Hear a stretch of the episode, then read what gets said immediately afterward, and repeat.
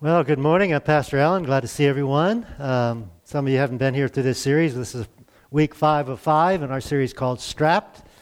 And we certainly wouldn't want to be physically strapped, but many of us are financially strapped, and so we've been trying to help you with that. And so we'll do a quick review here at the beginning. Uh, for a visual, we've been using the physical laws of balance to help us balance ourselves financially. So, first week we talked that you need to have a reference point. In this case, with this bat, my reference point is to keep my eye on the very top of the bat, right? If I do that, I can hold it up. But if I look away, I can't. So I got to keep my eye on it. I got to spy on it. And we're saying, first thing you and I need to do is spy on our finances. We need to keep track of where every penny goes. Okay? need some kind of system to figure out where every penny goes. Week two, we talked about the third thing clear objective. My objective, obviously, is to hold the bat upright. That's my objective. That's my goal. That's what I'm working towards. And we said if you're a Jesus follower, in particular, your goal should be to honor God with everything, not percentage. We're going to talk about percentages today, but not with a certain percent, but to honor God with everything. So when you look back at your spending from the week one, look at every penny. Did that penny honor God? Did that penny, that dollar honor God? Did that honor God?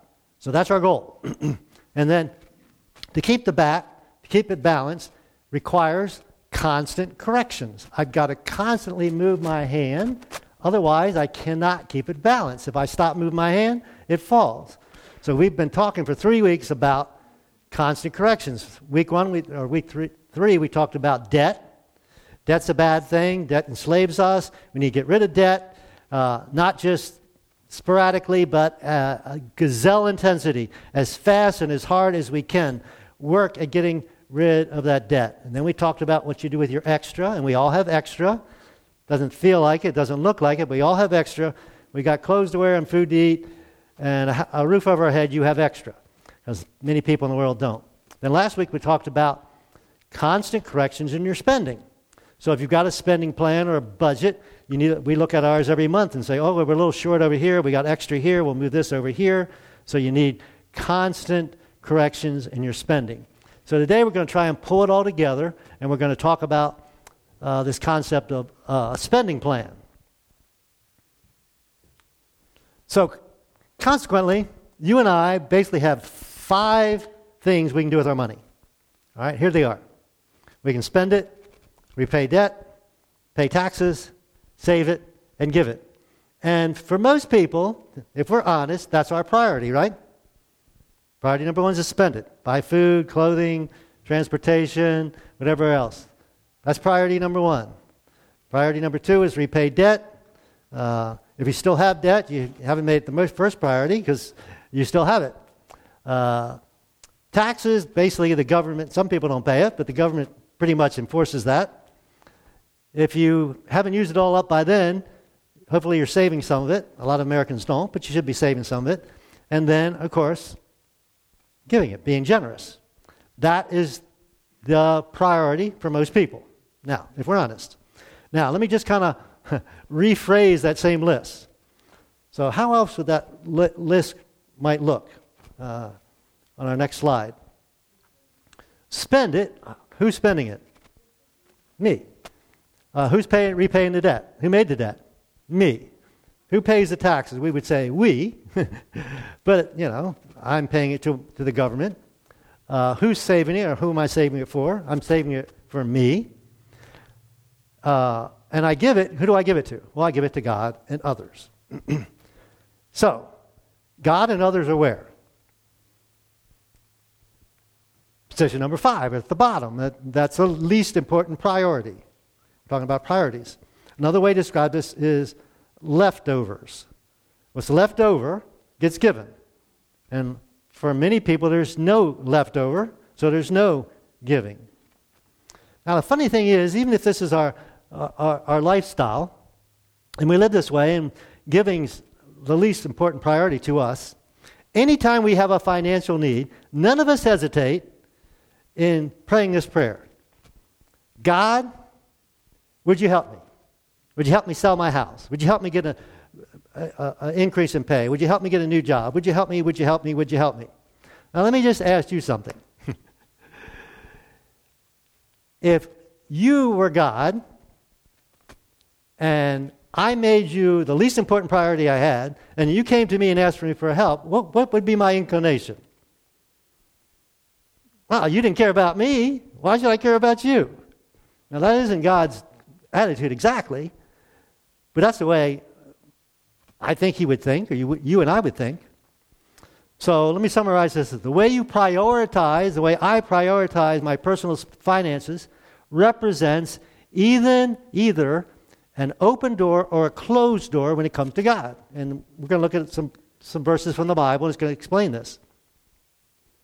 So when I put God as priority number five, I'm living if my life is, I'm going to use closed fist or open fist. You can use window. The scripture is going to use window. So when God and giving is priority number five, I'm living with a closed fist. Now, there's this thing about closed fist. You can't get anything out of my fist, but I also can't get anything into my fist. Same thing with doors or windows. So, with that priority, I'm living my life with a closed fist. When I, and we're going to talk about make God a priority, when I open my hands, it's an invitation for God to get involved in this area of our lives. And the interesting thing, and many of you can give testimony to this, when you do that, this weird thing happens. In fact, we would say this I don't understand it. We had somebody share after the first service. It didn't make sense. He was an engineer. and He said, I did the numbers, didn't make sense. But somehow I had more money. I saved more money. I gave more money when I did it God's way. Now, we're going to look at a, a, part of the Bible called Malachi. It's at the very end of the Old Testament. So if you know where the New Testament starts, just flip back a couple pages, you'll be in Malachi. Now, Malachi was a prophet to the nation of Israel about 400 years before Jesus. So there's 400 years between the Old and New Testament. So he was uh, explaining to the the, the Israelites, especially Israelite leaders, how they had gotten off track, majorly off track. Now, they lived under a sacrificial system. So, when you went to church, you brought an offering to pay for your sins. And you were supposed to bring what? The best sheep or goat that you had. Well, what had happened was the people were bringing the goats or sheep that had that were blind or, or lame or diseased. This was what they were bringing for their offering. And so, consequently, giving was not the priority. Giving the best was not the priority. They were just going through the motions, giving the least, least possible. Now, if you're God, do you feel honored that way? We, uh, give you, we were invited to dinner yesterday, which was awesome. Um, and this, this, this family actually made a vegan meal for us, and that wasn't normal for them, so it was a lot of work for them. Now, if we went to their house and say, hey, guys, we had, uh, we had uh, spaghetti last night, so we thought we'd serve you leftovers tonight, how do you think we would have felt? Wouldn't have felt very honored, would we? Because consequently, we feel very honored. They worked hard to, to make meals, uh, uh, vegan dishes that we, we could eat. That was special honor to us. And so God wasn't feeling very honored about them bringing the lame and the, and the diseased and the blind sheep and goats for, for sacrifices. So we're going to pick it up in Malachi chapter 3. It's a short book, only four chapters. You could read it in five or ten minutes yourself. So he says, This is not something new. He said, Ever since the days of your ancestors, you scorned my decrees and failed to obey them. So he says, Now, all right, instead of that, return to me and I'll return to you, says the Lord of heaven's armies. Now, God hadn't gone away, but they had closed fists. So God couldn't get close to them. So this is a conditional statement. This is a uh, cause and effect. This is a if then. So if you'll return to me, I will return to you. If you move toward me, I'm able to move toward you. Now, the amazing thing is God's patience. This has been going on for hundreds of years, right? And God's still willing, He's still waiting. If you just return to me, I'll return to you. God's amazing patience with them and with us, obviously, right? He keeps waiting. He'll wait and he'll wait, wait and he wait. He doesn't stop waiting. And so then he started pushback. We all push back against God, don't we? But here's a pushback against the prophet here. But you ask, how can we return when we've never gone away? We haven't gone anywhere. we we still come to the temple. We're still Jewish. we still worship this way. And the prophet doesn't answer that question, but he uses another illustration, a more difficult one, possibly. so then he asks the question Should people cheat, cheat God? Some translations use the word rob God. Should people cheat God, rob God? Yet you have cheated me. You've robbed from me. And they again ask, What do you mean? what do you mean we've taken, robbed you, or stolen from you? When did we ever cheat you? This time the prophet, and speaking for God, answers. He says, You have cheated me or robbed me of tithes and offerings due to me. These were due to me. Now, little explanation, Old Testament system. A tithe was 10%. And in their, in their culture, of their day, you were to bring 10% of your income to the temple to support the priests. The priests didn't have income, so for them to have food and clothing, people all brought 10%, and that provided food and clothing. But they also had a double tithe. So every year you're supposed to bring 20%, 10% on a regular basis. Once a year, another 10% for this huge party, celebration, kind of like 4th of July this week. Uh, can you imagine what a party would take 10% of our income, everybody's income? Now, part of that was set aside for the poor. Uh, that was the other purpose of that second tithe. So they were actually double tithing. Or they're supposed to be double tithing. And he said, You've been cheating me because you haven't been tithing. And on top of that, there should be offerings. So that'd be more than 20% in their case. And so he goes on and explains, Well, consequently, you're under a curse. That's not a very nice word, isn't it? You're cursed.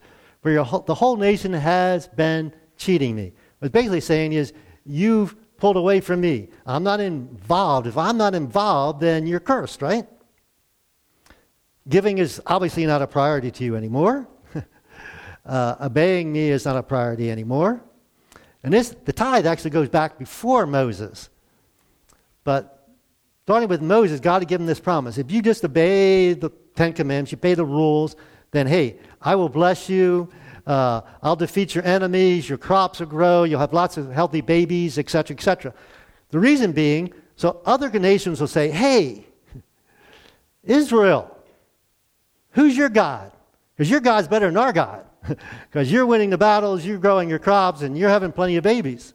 So that was the goal. The people to envy the God of the Israelites. But they weren't doing that. And so we get back to Malachi. Malachi said, he gives them a command. Now, let me just say this about commands. There's lots of commands in Scripture, and we fall into this habit of just thinking commands are suggestions. if you're military or ex military, you know commands are not suggestions. And as Jesus followers, commands can't be suggestions to you and I, even though we think of them that way. So here's the command bring all the tithes, see, it was two tithes, more than one tithe, into the storehouse so there'll be enough food in my temple to feed the priests, right? He says, If you do, said the Lord of heaven's armies, I will open the windows of heaven, I'll open the doors, I'll open my hands of heaven for you. I'll pour out a blessing so great you won't have enough room to take it in. It's kind of like you ever have somebody pour stuff into your hand and they kept pouring and eventually you couldn't hold it anymore and it started spilling over?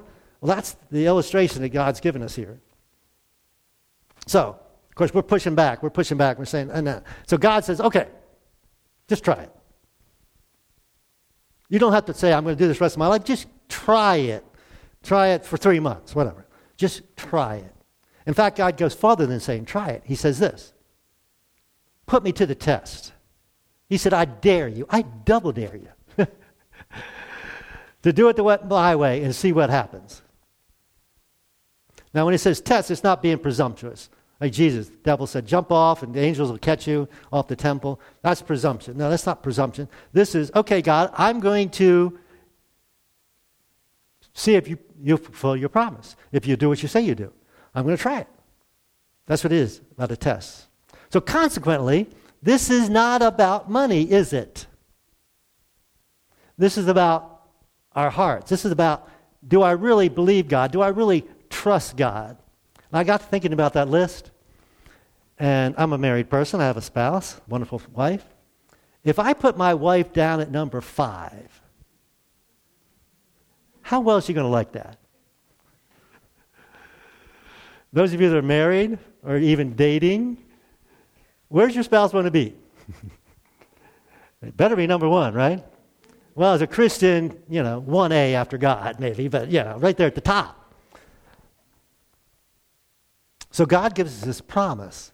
Now, I was reading all through Malachi, I came across this verse earlier when he was talking about the, bringing the blind and the diseased sheep. And this verse just hit me. It's, it, it's how we feel so often.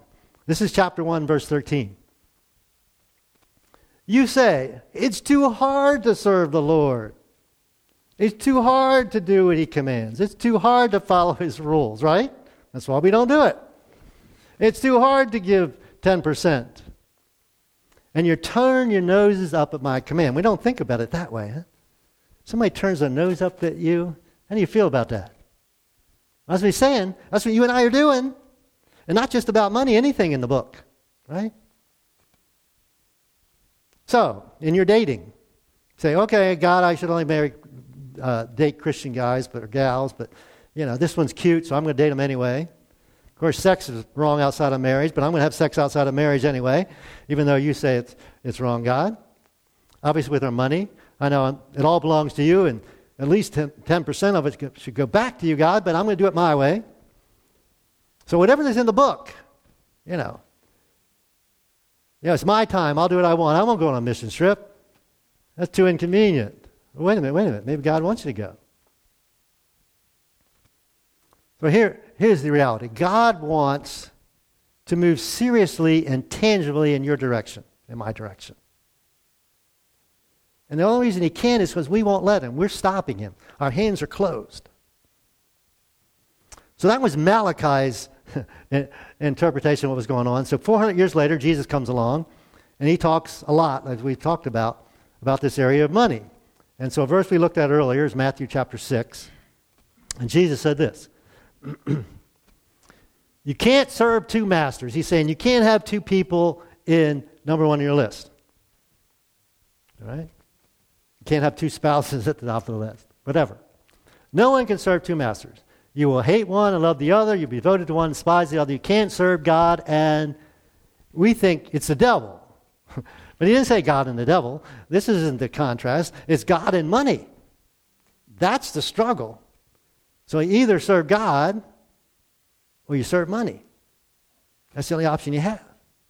That's interesting because the money area is so difficult. That's why we've been talking about it for a month. So difficult for us. It has our heart. Where your treasure, there's your heart also. It grabs our heart. So, yeah, I can give God, God time to pray. That's, that, that's easy. But to give Him all my money, give Him control of all my money, that, that that's too hard, right? Just like the people in Malachi's days, it's too hard. So then we skip down a few verses in Matthew, and he says this. So don't worry about these things what we'll eat, what we'll drink, what we'll wear. What is the things we worry about? what am it's more me or I, right?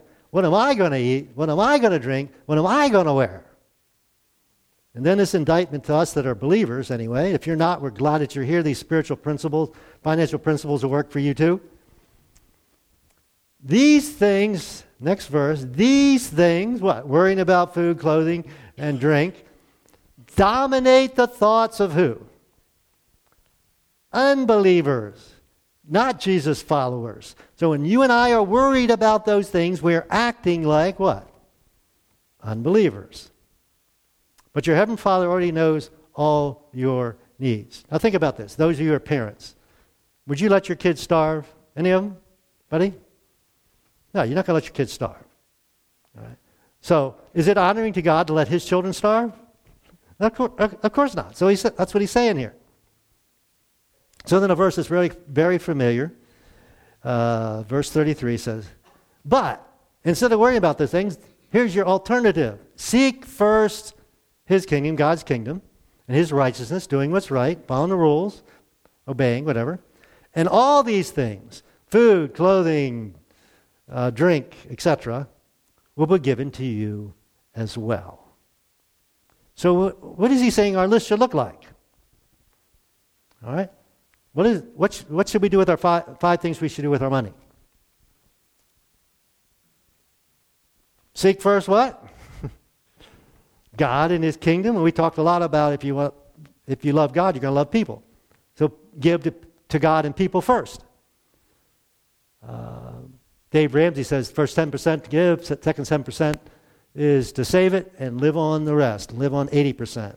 I would say live on less than 80%, but uh, that's the way it should look. Now, this isn't about getting rich. Name it, claim it, people. You know, if I do this, God's going to make me rich. He's going to pour all my hands it won't be filling up. Well, maybe He's going to make you rich in the in the next world, which would be better because it's going to last forever, right?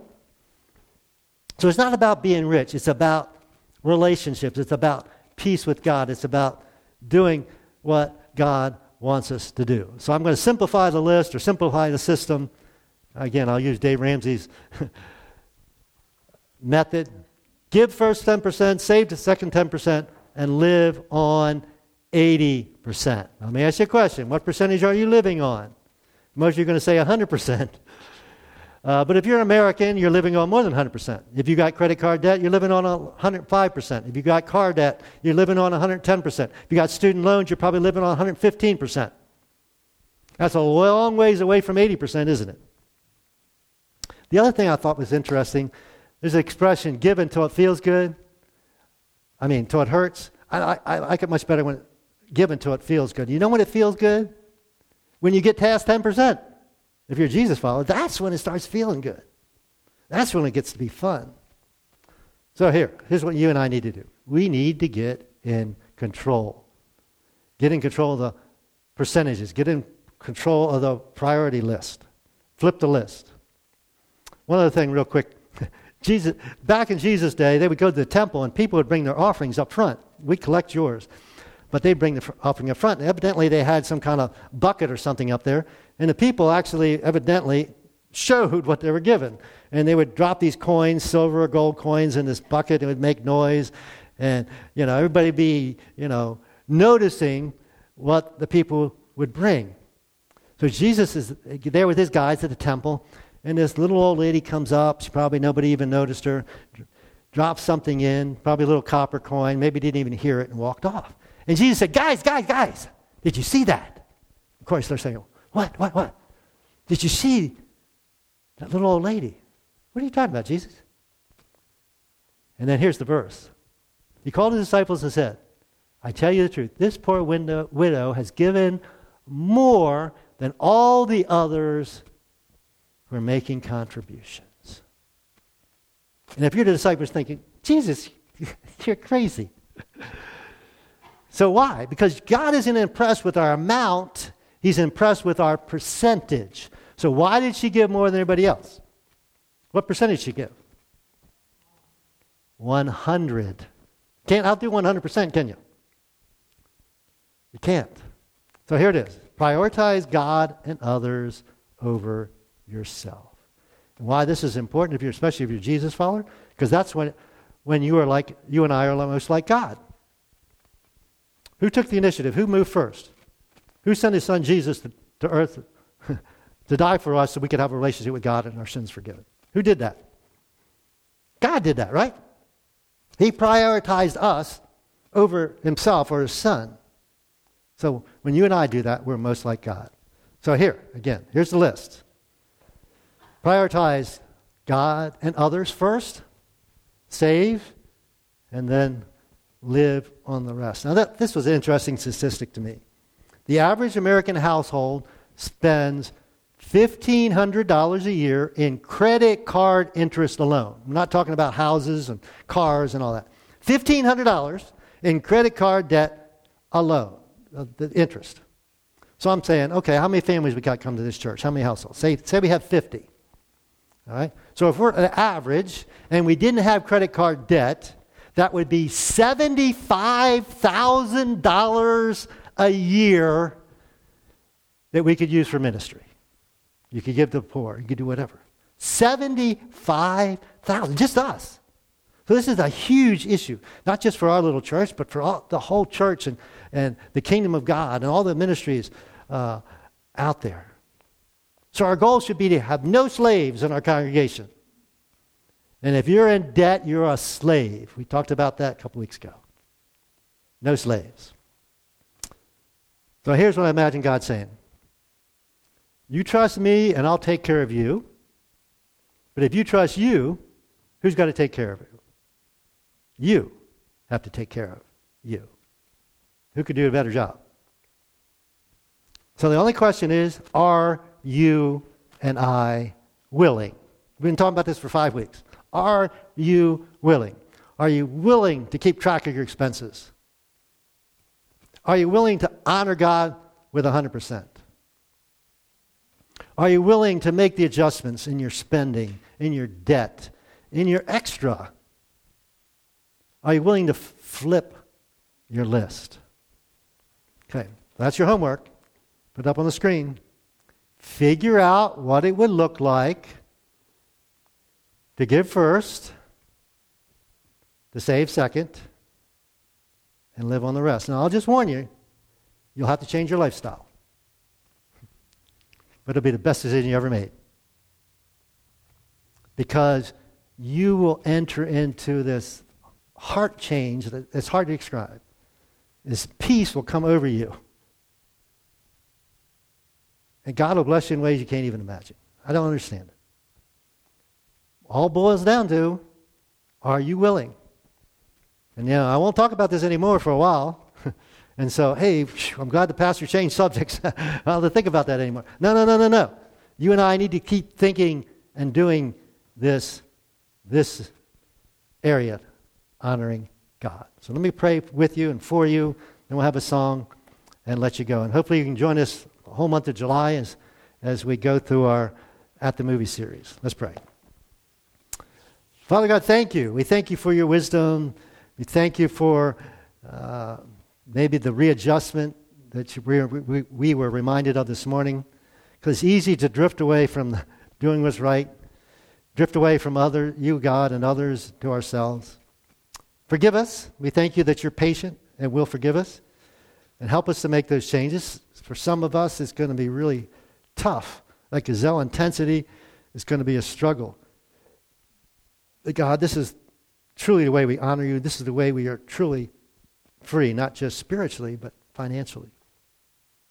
God, I pray for the folks here that we'll all uh, honor you with it all. For anyone that's not a Jesus follower, glad, we're just so happy that they're here, God. This, this financial advice will be helpful to them. But more importantly, is their relationship with you. We would pray they would step across that line, ex- accept your son Jesus, his forgiveness, uh, eternity in heaven, and purpose and meaning in this life. This peace we've been talking about. It's possible. You can have it. God offers it. It's a free gift if you'll accept it. Father God, we thank you for Jesus. We thank you that you love us. We thank you that you are so, so patient with us. But we need to do our part. So I just pray we'd have the courage and the strength to do what we know we should do. These are commands, not suggestions. And we thank you, God, for you know what's best. You can take great care of us. We thank you in Jesus' name. Amen.